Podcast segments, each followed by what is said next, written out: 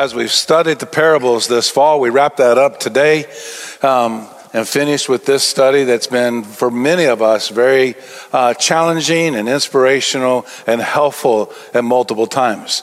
But like we talked about last week when we discussed dealing with and coping with change, one of the things that makes that difficult is we develop our preferences.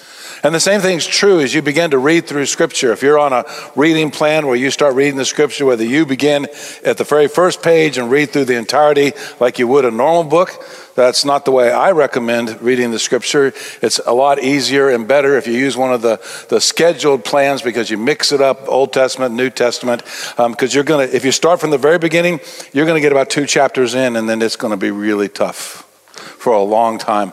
So it's better to kind of mix it up. But as you begin reading the entirety of Scripture, you will find, just like you do in every other area of your life, you will find preferences. And the story we look at today in Luke chapter seven is one of my favorites. I, the first time I read this was just a few weeks after I became a follower of Christ, and it resonated so deeply in my heart. I had the biggest struggle in those first few months grasping the reality of Scripture, grasping the reality of friends who told me about Jesus and that he really could give you new life, and he really could actually give you a hope of forgiveness and a completely new start, particularly I think when you're older and you make that decision to trust Christ. It's really hard because emotionally, mentally, in our memory and in our thought processes and in our relationships, we know all of those things that led us to the conclusion we're a sinner and in need of forgiveness. They're, we feel like they're still there. And so grasping the reality of God's love and his forgiveness, that it simply isn't there. What God has forgiven no longer exists, and he keeps no record of it. His forgiveness is full and complete, which is why it's life-changing. And when you try to grasp that, it's overwhelming because most of us have never experienced that kind of love, and it's hard to fully grasp it, and we tend to hold on to and keep those things that have been a part of the affliction of our life. And so, struggling with all that as a brand new Christian, as a brand new believer, I ran into this story, this story that contains both facets of what we've studied in the parables. It has in the very center of it a parable, a fictitious story, a story that Jesus makes up to prove the point. But in this particular parable in Luke chapter seven, it also has a very real circumstance that unfolds and causes Jesus to share this story, the, the moral of the story, so to speak, as we've been focusing these last eight weeks um, of understanding how much God loves us and how much God takes care of us and how his forgiveness is complete. So this particular story is a mixture of a very real situation with the illustration or the analogy of Jesus' story to help understand and interpret and find a frame of reference to understand not just the reality of what takes place, the history of this moment, but the reality of what happens in our hearts. When we say that simple prayer, many of us were led to pray, Lord, I trust you. I admit I'm a sinner, but I believe in you. And I'm going to confess my sin to you, and I'm going to confess my faith in you. And that journey begins with the full, complete life change. And to me, this is one of the most beautiful expressions of that life changed. To be so deeply loved that no embarrassment, no inhibition would keep us from expressing to God how much we love him, how thankful we are, and how much we want to worship him. Let's go to Luke chapter seven, and um, Let's look at this passage of Scripture and begin to play this drama, so to speak, out in its context. In Luke chapter seven, this particular moment starts in verse thirty-six. So you get to Luke chapter seven, the beginning of the New Testament, kind of in the, the last third of your Bibles. And in Luke chapter seven, the context is immediately given to us. Then one of the Pharisees, these are the religious leaders that Jesus had so much difficulty with, then one of the Pharisees invited him, referencing Jesus, to eat with him. And so Jesus is at a dinner party. He entered the Pharisee's house and reclined in typical Mideastern fashion, and he's there with this Pharisee. A woman in town, in verse thirty-seven, who was a sinner, found out that Jesus was reclining at the table in the Pharisee's house. She brought an alabaster jar of perfume and stood behind him at his feet, weeping, and began to wash his feet with her tears. She wiped his feet with her hair, kissing them and anointing them with perfume. When the Pharisee, the religious leader, when the Pharisee who had invited him saw this, he said to himself, "This man, if he were a prophet, would know who and what kind of woman this is who's touching him. She's a sinner." Jesus replied to him, and this is where the parable begins. "Simon, I have something to say to you." He said, "Say it, teacher." A creditor had two debtors. One owed five hundred denarii, which is a significant amount of money, and the other owed fifty, which is still a significant amount, but obviously not like the ten times of the, the amount first mentioned. These creditors, these two debtors, one owes five hundred, one owes fifty. Since they could not pay it back, he graciously forgave them both. So which of them will love him more? Simon, this is the Pharisee again, the, the religious leader, responds and says, "I suppose the one who he forgave more." "You have judged correctly," he told him. Turning to the woman, he said to Simon, "Do you see this woman? I entered your house, and you gave me no water for my feet, but she, with her tears, has washed my feet and wiped them with her hair. You gave me no kiss, but she hasn't stopped kissing my feet since I came in. You didn't anoint my head with olive oil, but she has anointed my feet with perfume. Therefore, I tell you, her many sins have been forgiven. That's why she loved much. But the one who is forgiven little loves little." Then he said to her, "Your sins are forgiven." Those who were at the table with him began to say among themselves, "Who is this man who even forgives sins?" And he, Jesus, said to the woman, "Your faith has saved you. Go in peace." There's so many directions you can go with this story. This story points to so many aspects in our hearts and in our lives and in the process of new life, trusting in Jesus. You can look at, at the simple statements that are made in the historical moments and just follow and track on those. You have Simon, who has not even done the basic necessities of hospitality. We don't practice this in most of our homes today, so it seems a little odd for us, but in those Mideastern homes, it was typical practice. It has nothing to do with spirituality. It had nothing to do with Simon being a religious leader. It was common practice among every household that if a guest came in, they washed and bathed before they came to the dinner. They came to the dinner where they were invited to recline in that fashion with the tables close to the ground and recline back and be served and prepared for. In that process, typically small basins of water, towels were available to wash their feet, because even though they had cleaned and bathed before they got there, their feet, typically barefoot or sandaled, are dirty when they arrive. And so it's just common practice to wash their feet, to let them wash their feet at a minimum. It's common practice because of the arid region to anoint their head, to cover their head, to, to literally let them kind of make uh, an oil base to help with the dryness of their skin and, and the politeness of that moment. All of this is common. This is not an uncommon situation.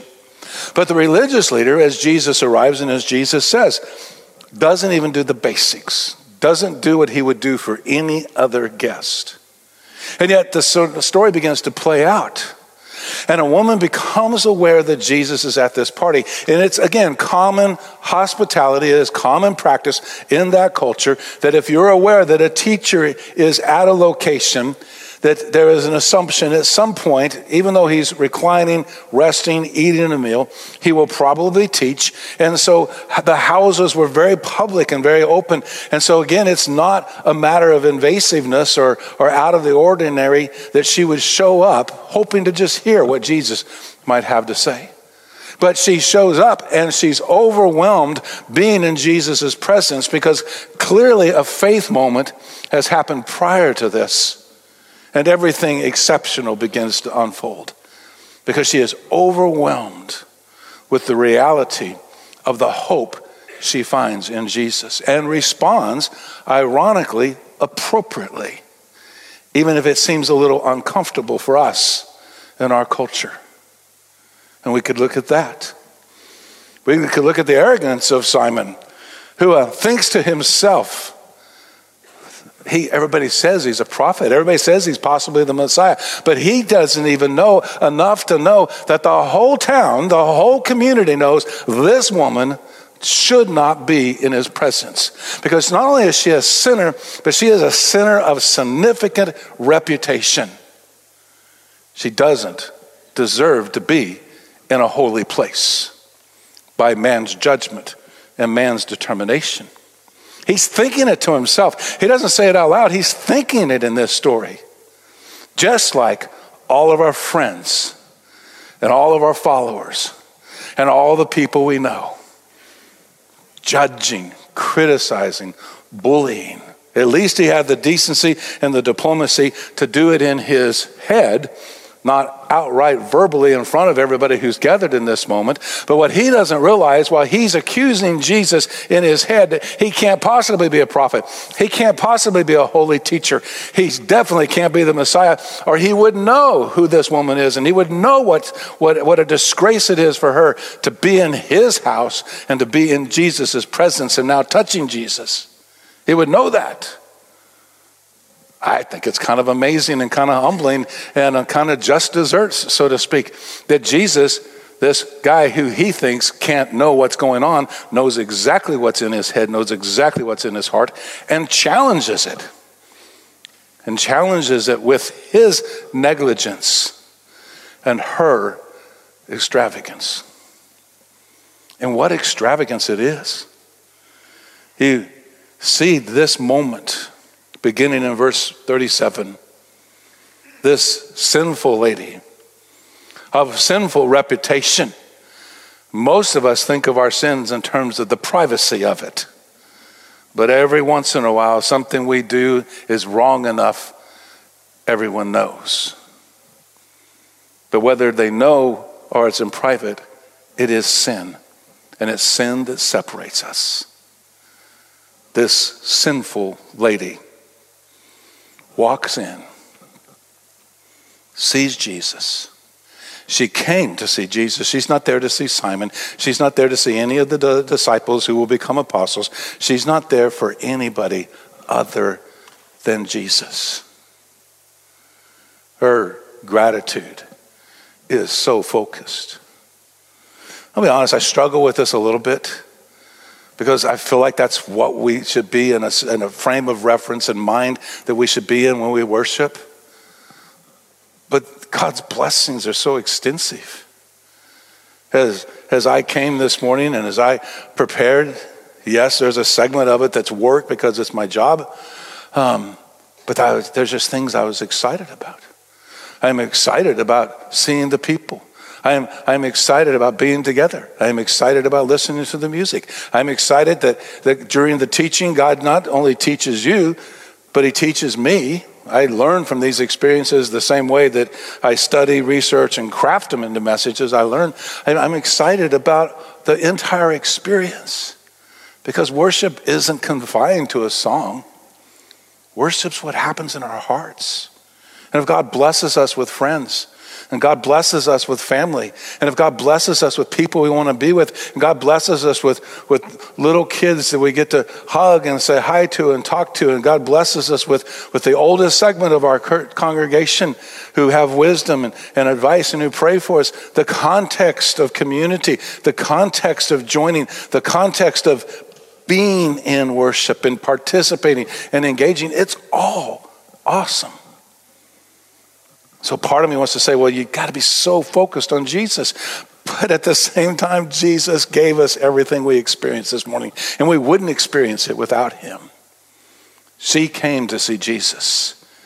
She gains community, and she gains these blessings in her worship. She's focused. She's generous.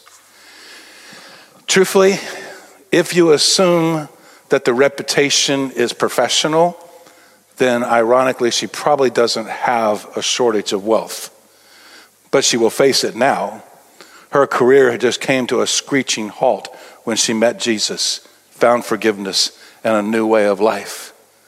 But nonetheless, in one of the most expensive containers, an alabaster jar, she arrives with that one single gift to give to Jesus.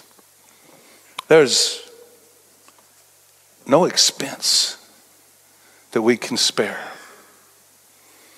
You know, generosity was never something particularly easy for me until I met Jesus. I was generous to an extent. It was because of lack of budgeting and lack of foresight. Every dollar I met prior to meeting Jesus was spent on somebody else. I was that obnoxious guy in high school that took all of his earnings and invited all of his buddies, all the football players, all the cheerleaders to go to the pizza buffet for lunch and then pick up the tab because I could, but sadly enough, because I wanted the attention. That wasn't generosity, that was dysfunction, and it was poor management. But when I met Jesus, and now this many years later, what about giving to God can be so hard? When I pause for just a moment and think about what he's done for me. Can you see this lady in her house? Knowing that she's about to go to the Pharisee's house, who would have nothing to do with her and doesn't have anything to do with her, and looking around and actually saying to herself, what can I give Jesus? And then sparing no expense. And she takes the jar and pours it out. She's extremely respectful. Worship needs a respectful attitude when we approach him. She comes to his house. She sees him reclining there. And then the, the, she pours out and brings the alabaster jar of perfume. And then in verse thirty-eight, there's this statement, and I've been trying to picture it in my head, and quite honestly, I'm, I'm struggling with it. But she stands behind him at his feet. Well, it's kind of hard for me to picture exactly how that works, because at the same time she would be facing him at his feet. The logistics of it I struggle with a little bit. But the purpose of it, she is in the presence of the one who can forgive her and will forgive her. And her faith believes that. So you have to assume that Jesus has a level of authority that honestly at this point, most of the community is not recognizing. And definitely most of the le- religious leadership and the structured traditional religion isn't recognizing, but she recognizes it. Think about those simple words when you begin to pray. Father. If we pray like Jesus told us to pray, our Father who art in heaven, our Father who resides and dwells in eternity. Maybe somebody taught you to pray, Lord Jesus. That word coming from the Greek language of the New Testament that literally describes all-encompassing leader authority over everything. And now in my prayer, that authority is applied to my life. It is not only focused, it is not only generous, but it is highly respectful. And then it's emotional. There's no hesitation on her part. She's standing behind him at his feet, and it simply says she's weeping. She's just weeping. It's potentially at this point a mixture of grief and happiness, a mixture of sorrow and hope. because she knows everything she's done. She knows how all of it is offensive to God. She knows how all of it's offensive to the community. She knows the reputation she has, and there's grief for all of that, but there is unbelievable joy and expectation and hope that she's in the one place, in the one moment where all of that may be remedied. You can't expect the Pharisees to forgive her. They won't, because it, pers- it damages their personal reputation. You can't affect the business community to forgive her, because they have probably been her primary clients. You can't expect the children on the streets to forgive her, because they have been warned by their parents repeatedly, avoid this lady. Where is she going to get forgiveness? Where will she find it? Will she find it if she moves to another town, to another place? Where can she find it? And the answer is nowhere, except in this one moment, at this one dinner, standing at the feet of God, and it overwhelms her. Many of our tears are mixed with grief and hope, with pain and healing, with sorrow and joy. And it's okay, as long as we end the story with the hope. We process the grief, we adapt to it, but we also begin to process and to accept the forgiveness. Just, she wept uncontrollably. She begins to wash his feet, but there's no towel and there's no water basin. But the weeping is significant enough and gratuitous enough that there are enough tears that in some form or some fashion, the tears are able to at least dampen his feet. And without a towel, begins to wipe it with her own long, luxurious hair that was a trademark of her business. Now, nothing more than a rag to wipe the feet of the one who will and can and does forgive her. And then that part that would get so dusty and dirty and disgusting, and even today in our culture, typically avoided, is lavished with her kisses and with the perfume. She's focused, she's generous, she's respectful, she's emotional, she's extravagant, and she's affectionate. All for what Jesus has done. We've looked at, we've seen how dismissive and what the indifference is on the part of the religious leader who has no real clue what's going on. But Jesus still, because Jesus wants us to understand, he's still confronted and taught, and the parable begins. Simon, you specifically, who spent your whole life and have vocationally chosen to live a religious lifestyle, that, that life of yours, you're not grasping the elemental fundamentals of that life. And so this little story, there are two individuals who owe tremendous sums of money, one much more significantly, literally mathematically, ten times as much, and yet they're forgiven. And that simple question, Simon, which one of those two is going to love the most? And then its simple application, well, clearly the one who's been forgiven the most will love the most. And I understand that. I understood it as a new believer, but I also understand it after years of living the Christian life and still finding myself regularly and repeatedly having to come back into the presence of Jesus and acknowledge one more time, I've sinned. Maybe it was in something I thought. Maybe it was in something I said. Maybe it was in something I did. It, it really doesn't matter in this case what the sin is. It was wrong. It was offensive to God. And as a child of God, I knew better. So in my mind, at least, it's even more egregious because I should have known better. Because now God is not some abstract concept to me. He is my heavenly Father. He is my Savior. He is my Lord. He is my brother. I am his co-heir. Everything I have, everything of significance in my life is because of him.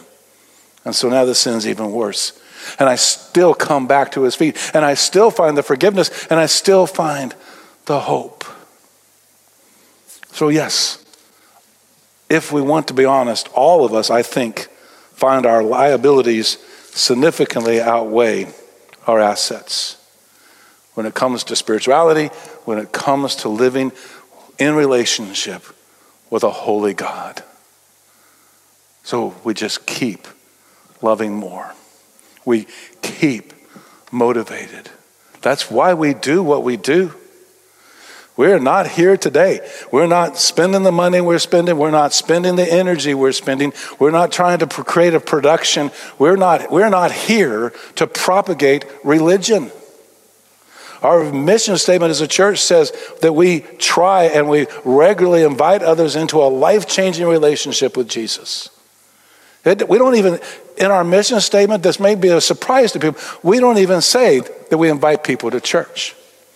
If you are here because your son invited you, because a neighbor invited you, because another neighbor, a member of the community invited you, and I know some of these people personally or met them this morning, I know why they were invited here, but what I'm going to say to you open and honestly, the primary reason you were invited to church is so that you could be in a venue that will talk openly about the love of God and the depth of our sin and find the forgiveness and the hope of God's love and his dealings with our sin. It's about viable change. I'm not sure Simon ever gets it, but Jesus turns back to the woman. These are probably my two favorite verses. In verse forty-eight, he looks at her and says, "Your sins are forgiven." Unequivocally, without hesitation. Without stipulation, Jesus wasn't a lawyer, so there aren't seventeen clauses underneath that statement. There's not one hundred fifty exceptions. There is no small print. Grasp this. If you write in your Bible, circle this passage. Circle those few words, your sins are forgiven, because that's it. Your sins are forgiven. I don't have the authority. If I if I did, I would raise my hands in some form of ritualistic fashion and tell you your sins are forgiven. I don't have that authority.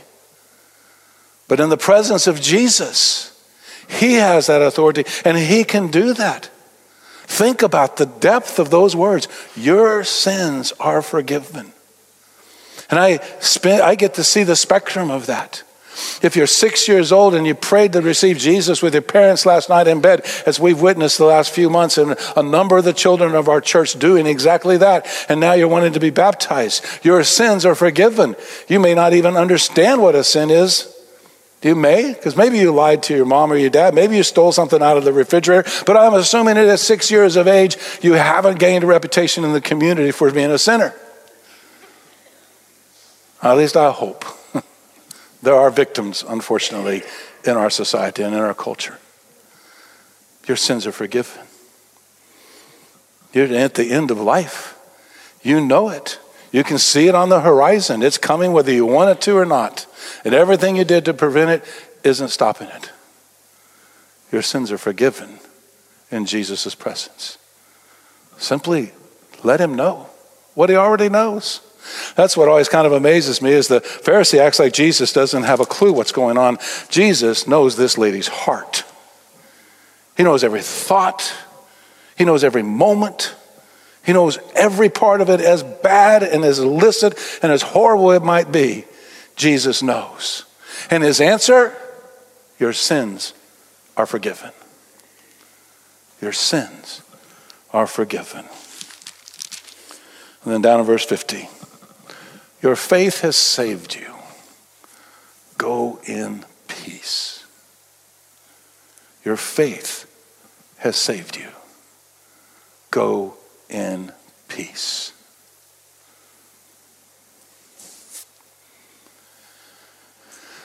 Whether this is the first time you meet Jesus, or whether you have repeatedly done it over and over again, every time he says, your faith has saved you.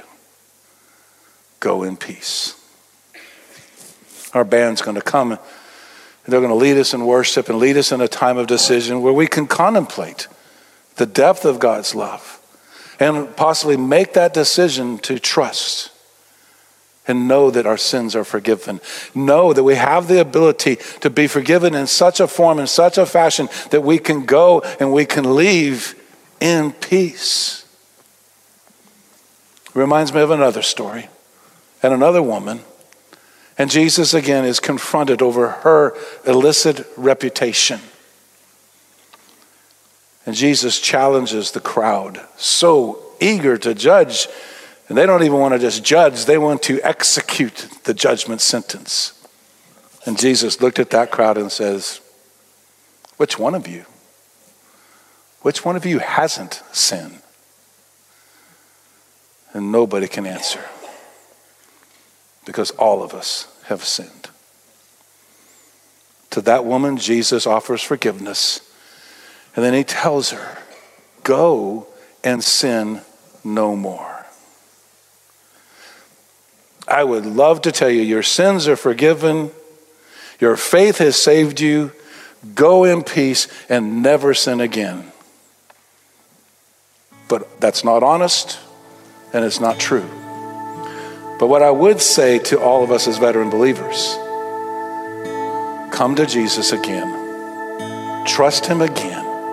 Confess that sin to him again. And as John would write in the latter years of his life, he will always be faithful and just to forgive us our sins and to cleanse us from all unrighteousness.